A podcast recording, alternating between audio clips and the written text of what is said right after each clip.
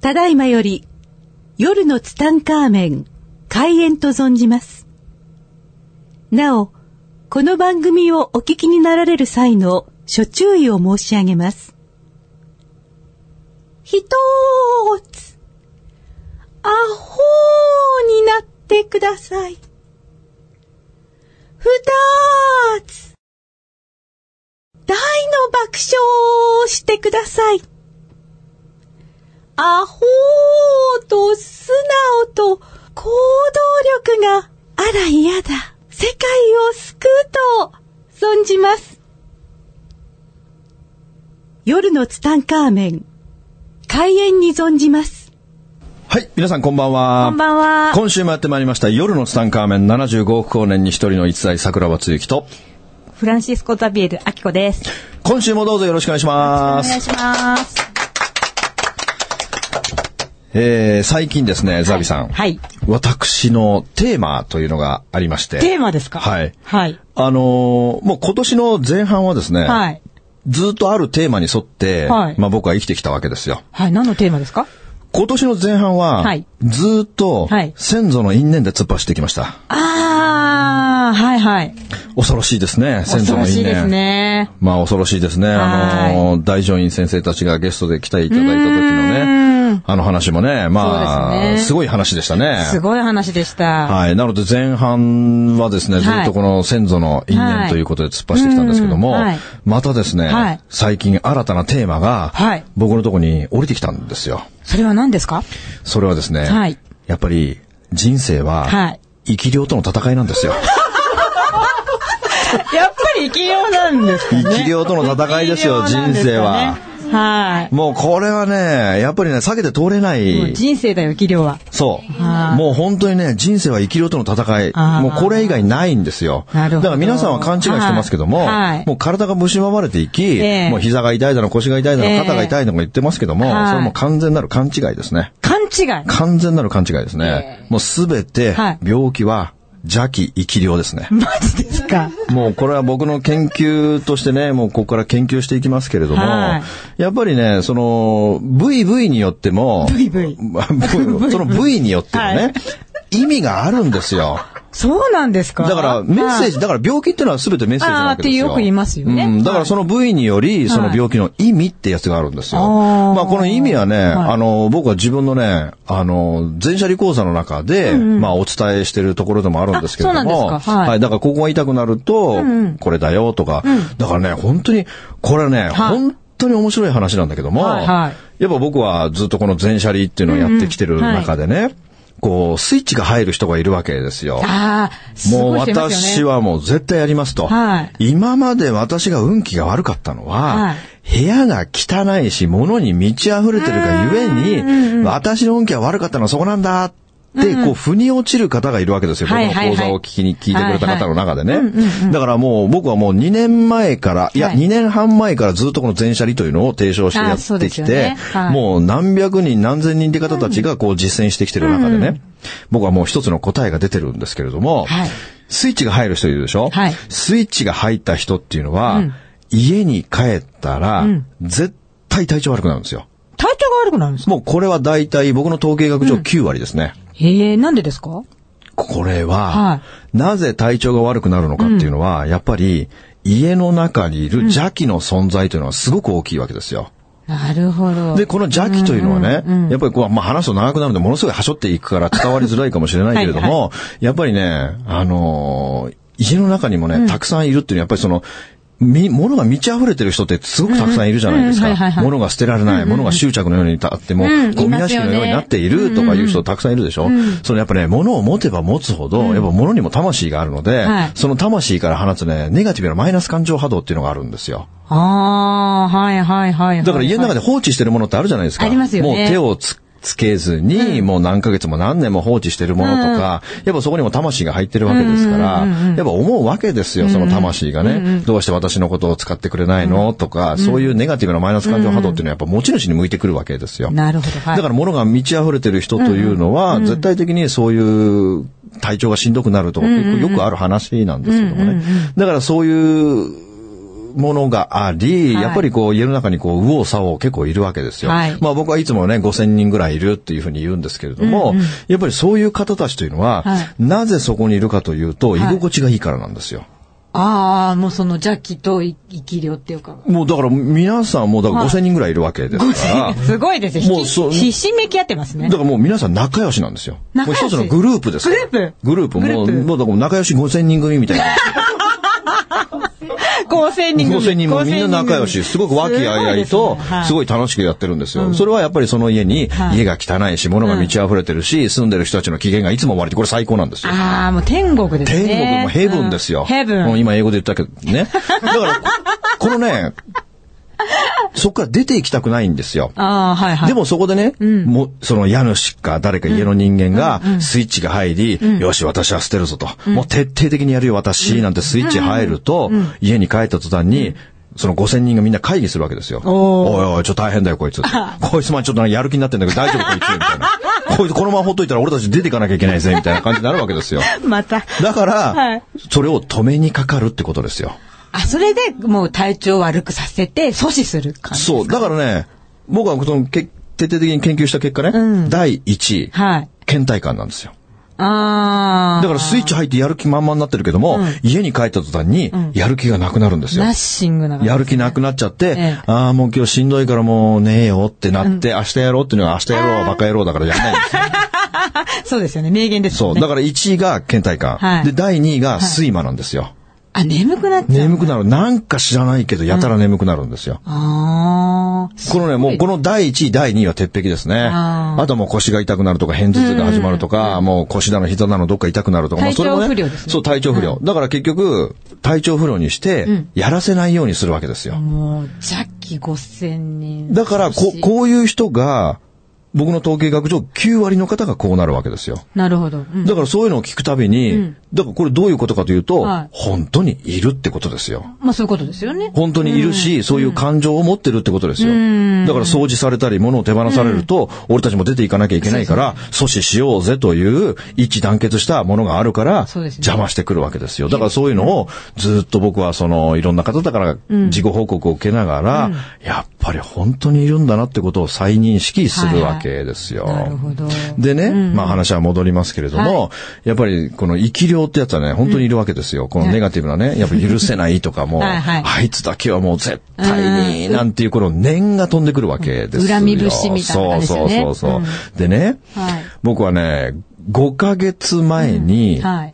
トレーニング中にはい、右肩を怪我したんですよ。右肩右肩を、このベンチプレスっていうね、はい寝っ転がって上にバーベルあこういうのを、ですよねそうそうそう、それやってる時に、あの、あまりにも重いのを持ちすぎてね、右肩が壊れたんですよ。やだー。でも、トレーニングしてる人って、ええもうこんな怪我は日常茶飯事なんですよ。あーまあ別に。だから僕も、このトレーニングしてる中で、えもう、あっちが痛い、こっちが痛いっていうのは別にしょっちゅうあるから、はいはい別にそんな気にすることではないんですよ。はいでもね、本当に面白いことにね、今から、7、8ヶ月前に、はいあの、僕の師匠のね、はい僕のことをいつも説教する師匠がいるんですね。はいはいその方に会った時に、はいまあはこいの方見える方ですから、はいはいあんたね、絶対に右側怪我するよって言われたんですね。もう予言されてたんです予言された3ヶ月か4ヶ月前に、あらかじめ、あの、もうトレーニングやめろって言われたんですよ。やだー。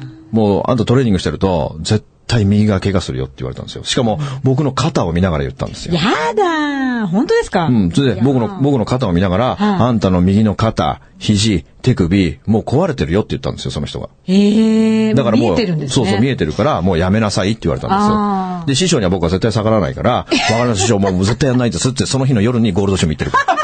逆らってる し。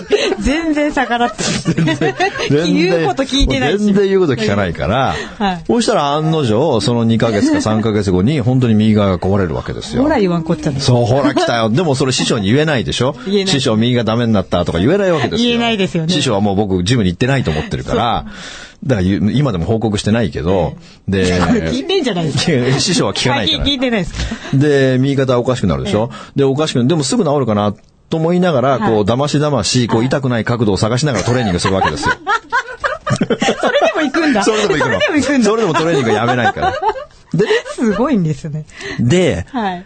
これがね、治らないんですよ。でそりゃそうですよね、言ってればね。 1ヶ月経っても治らなくて、で、ちょっとね、痛みがこう増してき て、こう日常生活にちょっとだけ支障をきたすようになったんですよ。ちょっとなんですうか、ん。で、これはちょっとよろしくないなと 思い、えええーちょっと周りのね、はいえー師匠たちに、はいあの、聞くわけですよ。はい師匠ちょっと肩痛いんですけど、ええなんかどっかに一瞬で治してくれる整体師とかいないですかね、ええとか言った時に、あ、すごいいい人いるよって言あーって、はいえー紹介してもらってね、行ったんですよ。うんおー行ったらね、この人にね、ああ、桜庭さんね、これ首のヘルニアだよって言われるわけですよ。ヘルニア。首のヘルニアおー。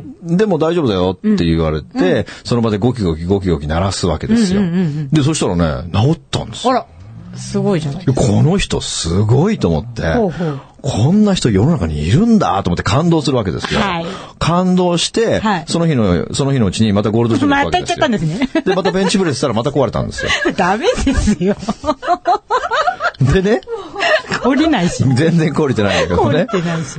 で、また痛くなっちゃって、で、また行く、でも僕その時ね、なんとなく感じたんですよ。何をですかこれ怪我じゃないって。あー、これはちょっと違うんじゃないかな。これは違うと思った。はい。なんか自分の中で、初めて、はい。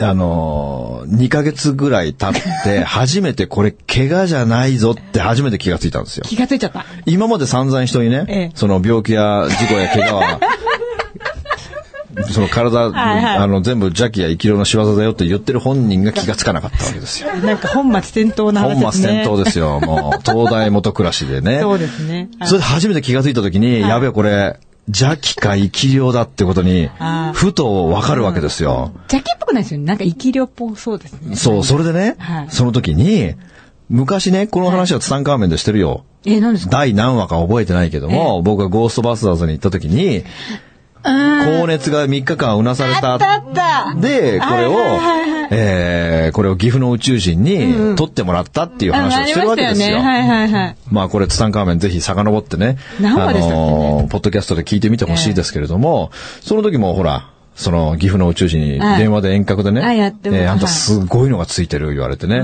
で、ちょっとあんたこれ取り切らんかもしれんな言われて、もう電話の向こうでああだの、ふうだの、ひー だの、ほーとか言いながらね、本当ですかそれ。ほんと、これほんとほんとほんと。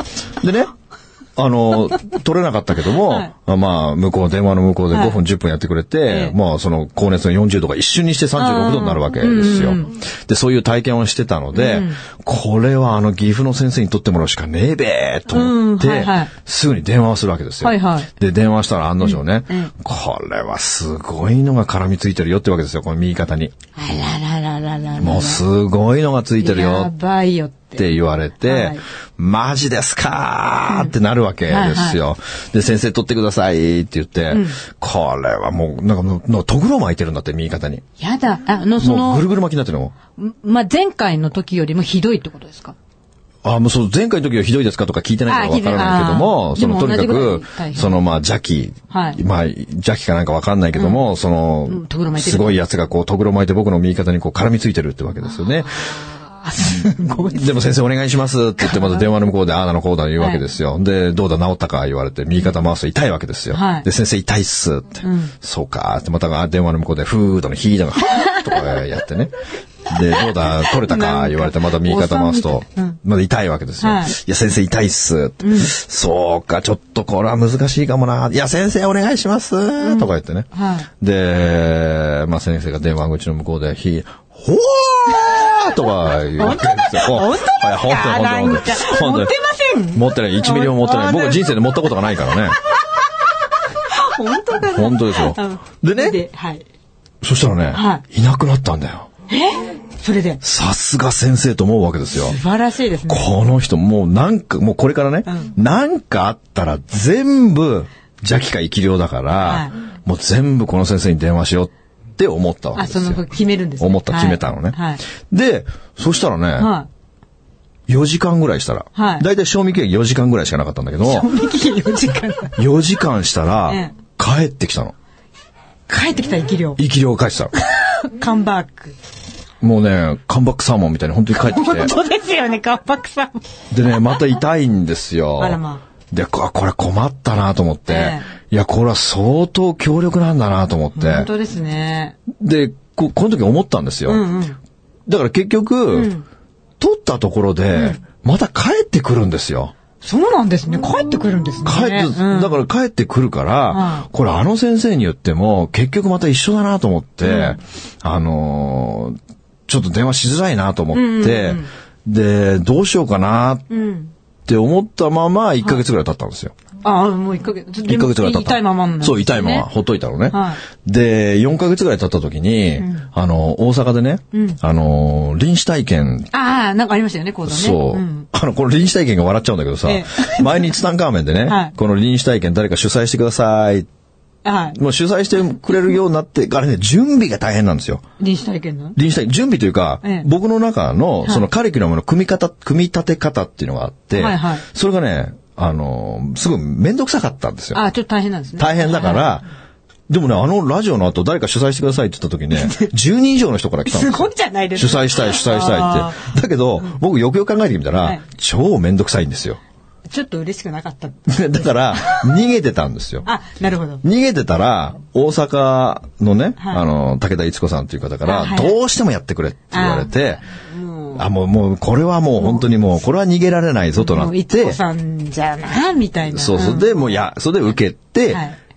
やった時に、やっぱね、すべてに意味があるんですよ。あの時に大阪で開催されたのも意味があるしはいはいはい、えーもうそれをね、いつこさんが一番初めにやってくれたっていうのもすごく意味があって、そしたらその講演会場に、えー僕がいつもツタンカーメンで喋る和歌山のね、あの、透明人間の深夜高政くんが来たわけですよ。はいはいはいしんちゃんがはねい。で、しんちゃんを見た時にはい、そうだ、ここに、とんでもねえ霊媒師がいたと思うわけですよ。痛いよ、痛いよ。いた、みたいなここにゴーストバスターズがいたよと思って、しんちゃーんって言って、 右肩が痛えんだけどなんかいるっしょーって言ったら、あ、本当ですかちょっと待ってくださいって言って、はいこう、しんちゃんはが、いあの人もう触らなくてもわかるから、あーはいはいなんかこう、右手でごそごそやるわけですよ。はいその時に、あ、坂野さん、これはね、なんかすごいのがいますね。って言うわけですよやっぱりすごいやつなんですねすごいのがすごいやつがいるんですよ。うんでね、しんちゃんこれ取れるって言ったら、うん、ちょっとやってみますねって言って、なんか、しんちゃんガサゴソやるわけですよ。その時に、さここあ、桜庭さんこれね、一体じゃないですね。えー一体じゃないのって。一体何人いんのって言ったら、二体いますね。あっていうわけですよ二つ。あ、それがく絡み合ってる。そうそう、絡み合ってるんですよ。くんぞおぐれつですよ。また下ネタです ね。小学生あですそうかね。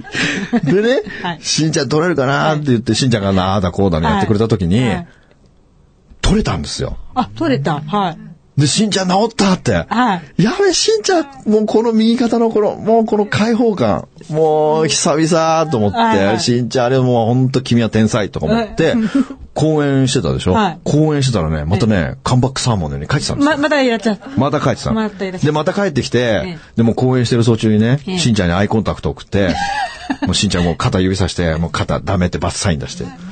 そしたらしんちゃんが講演中なのにまたこうやってやってくれるわけですよ。ああ右手ではいはいこはういなんか遠隔でやってくれてね。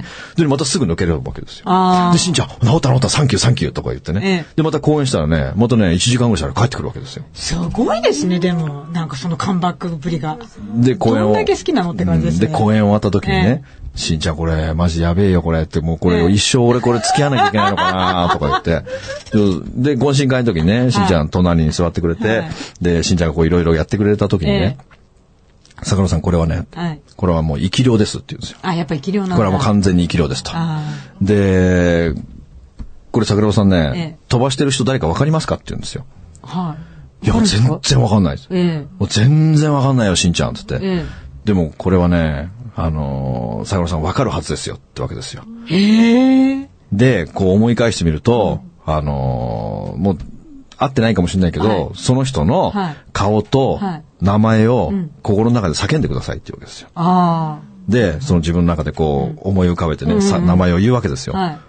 で、とにかく二人いるわけですから、あはいはいはい。もうわかんないけど、もう自分の頭の中にいる人、もう100人ぐらい仲間を叫ぶ叫ぶわけですよ、もう。思い当たるそう、思い当たるうん方をね。そうしたらね、抜けたんですよ。へえ。で、しんちゃん抜けたっつって。はいやばい、これ抜けたっつって。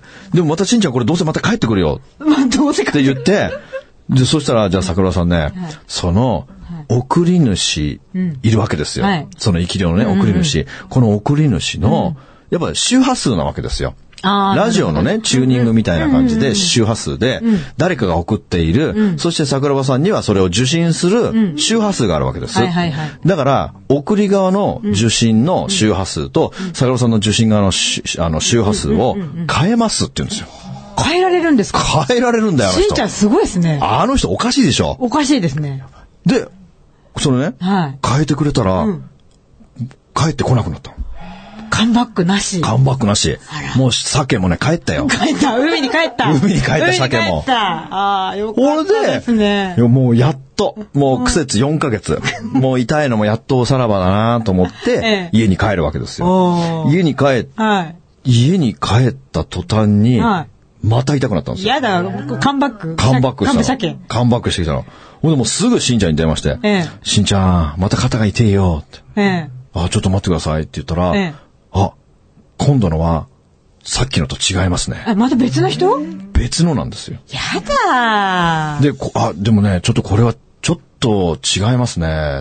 桜庭さん今、家の中のどこにいるんですかって言って、今ね、寝室にいるんだって。あ、寝室ですか、ちょっと待ってくださいって言って、しんちゃんね、は家の中の状態もわかるんだよ。その気の滞りってい。いうえのも、。なんか投資とかしちゃでう。投資じゃないんだよ。あの人は気、あの人は、その見えたり聞こえたりするわけじゃなく、本当本当にその気の流れっていうものを見てるんですね。でも遠隔でそれがわかそうる。遠隔でその家の中がわかるんですよ。へえ、すごいですね。で、それを、なんかね、あ、桜庭さんね、今寝室ですねって。桜庭さんの寝室に、2体、また2体なの得体の知れないものがいますねっていうわけ ですよ。マジかと。また2体。マジかと。何それしんちゃんって言ったら、はいい、やもう何かの集合体ですね、みたいなことですよ。集合体で、しんちゃんそれちょっともうと取ってくれって、もう消してくれって言って、またしんちゃんがこう、やってくれるわけですよ。はいはいやってくれて、で、今、そのいなくなりましたって言って、マジかと思って肩回したらさ、いないんだよ。ええ、あ、軽いん。軽いの。あららら。やべえと思って。すごいっすねしんちゃんやべえと 思って。もうしんちゃん抱いてーみたいな感じなわけ。だから、あの、小学生聞いて くれて、死亡データは。これでね、次の日の朝、はい次の日の朝起きたら、はい痛いんだよ。え、また。また。もう何なんですかね。で、すぐしんちゃんに連絡するわけはい。しんちゃん、また帰って きたよ。まずしんちゃん、しんちゃんいい迷惑なんだもうよ。しんちゃん大変。で、しんちゃんね、本当に迷惑かけて申し訳ないんだけども、そしたらね、しんちゃんがね、いや、桜さんね、実は、大変申し訳にくいんですけれども、実は、はい。寝室だけじゃないんですよ。やだー。部屋中桜さんの家、実はジャケハウスなんですって。 ちょっと自分で、え、そんな、そんなアホな。マジかと。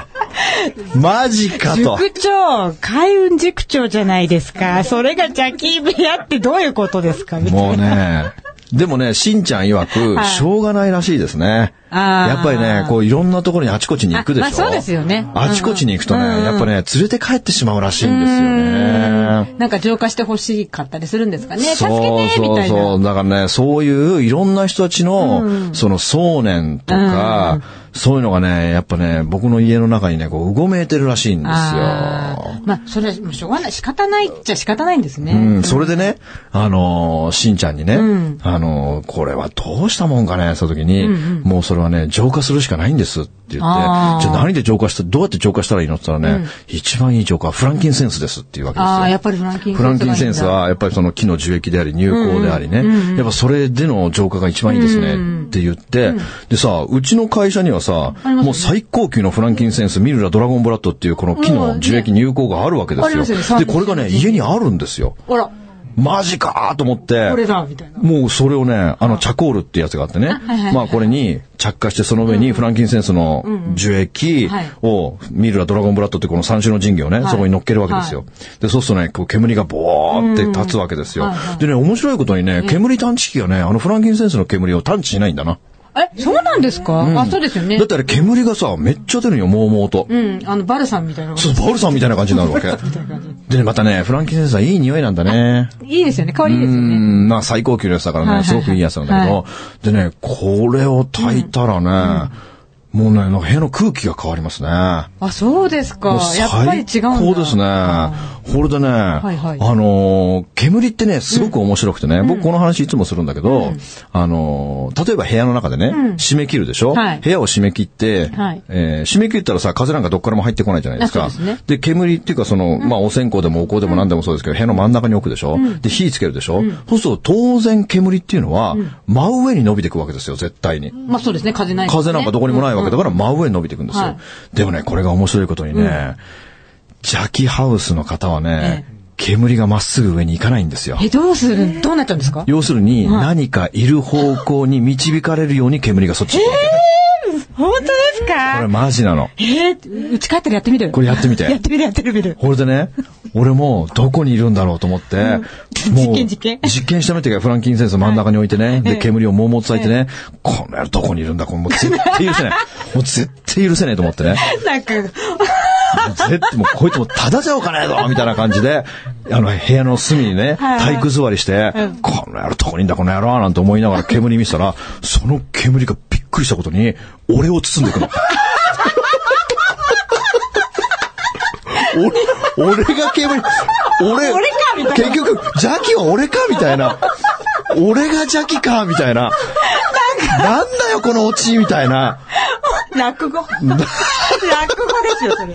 落語のオチですよ、もうもうね、参りましたよ。ほんと座もう布参った。もう座布団もう5枚あげます本当に参ったね。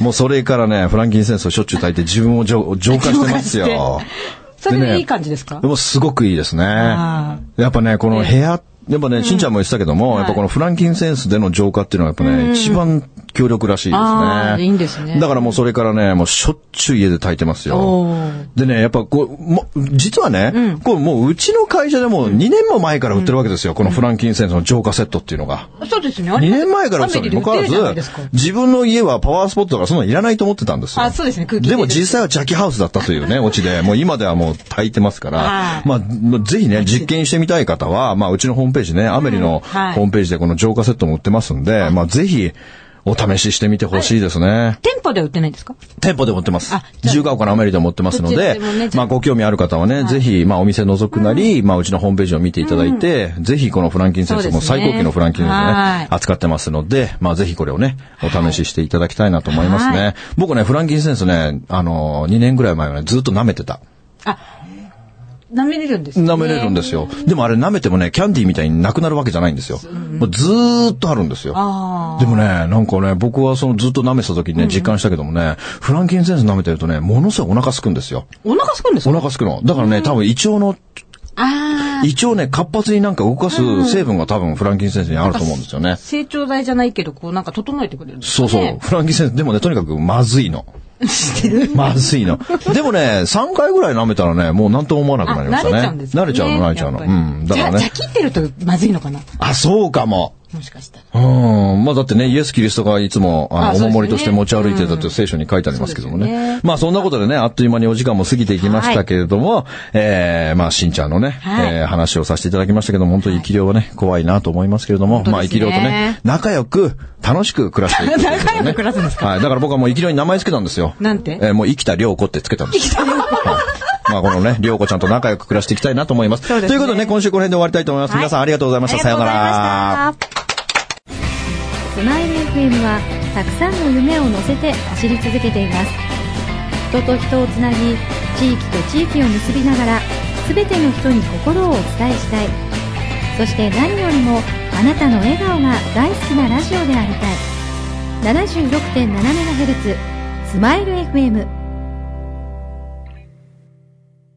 この番組の提供は、自由が丘パワーストーン天然石、アメリの提供でお送りしました。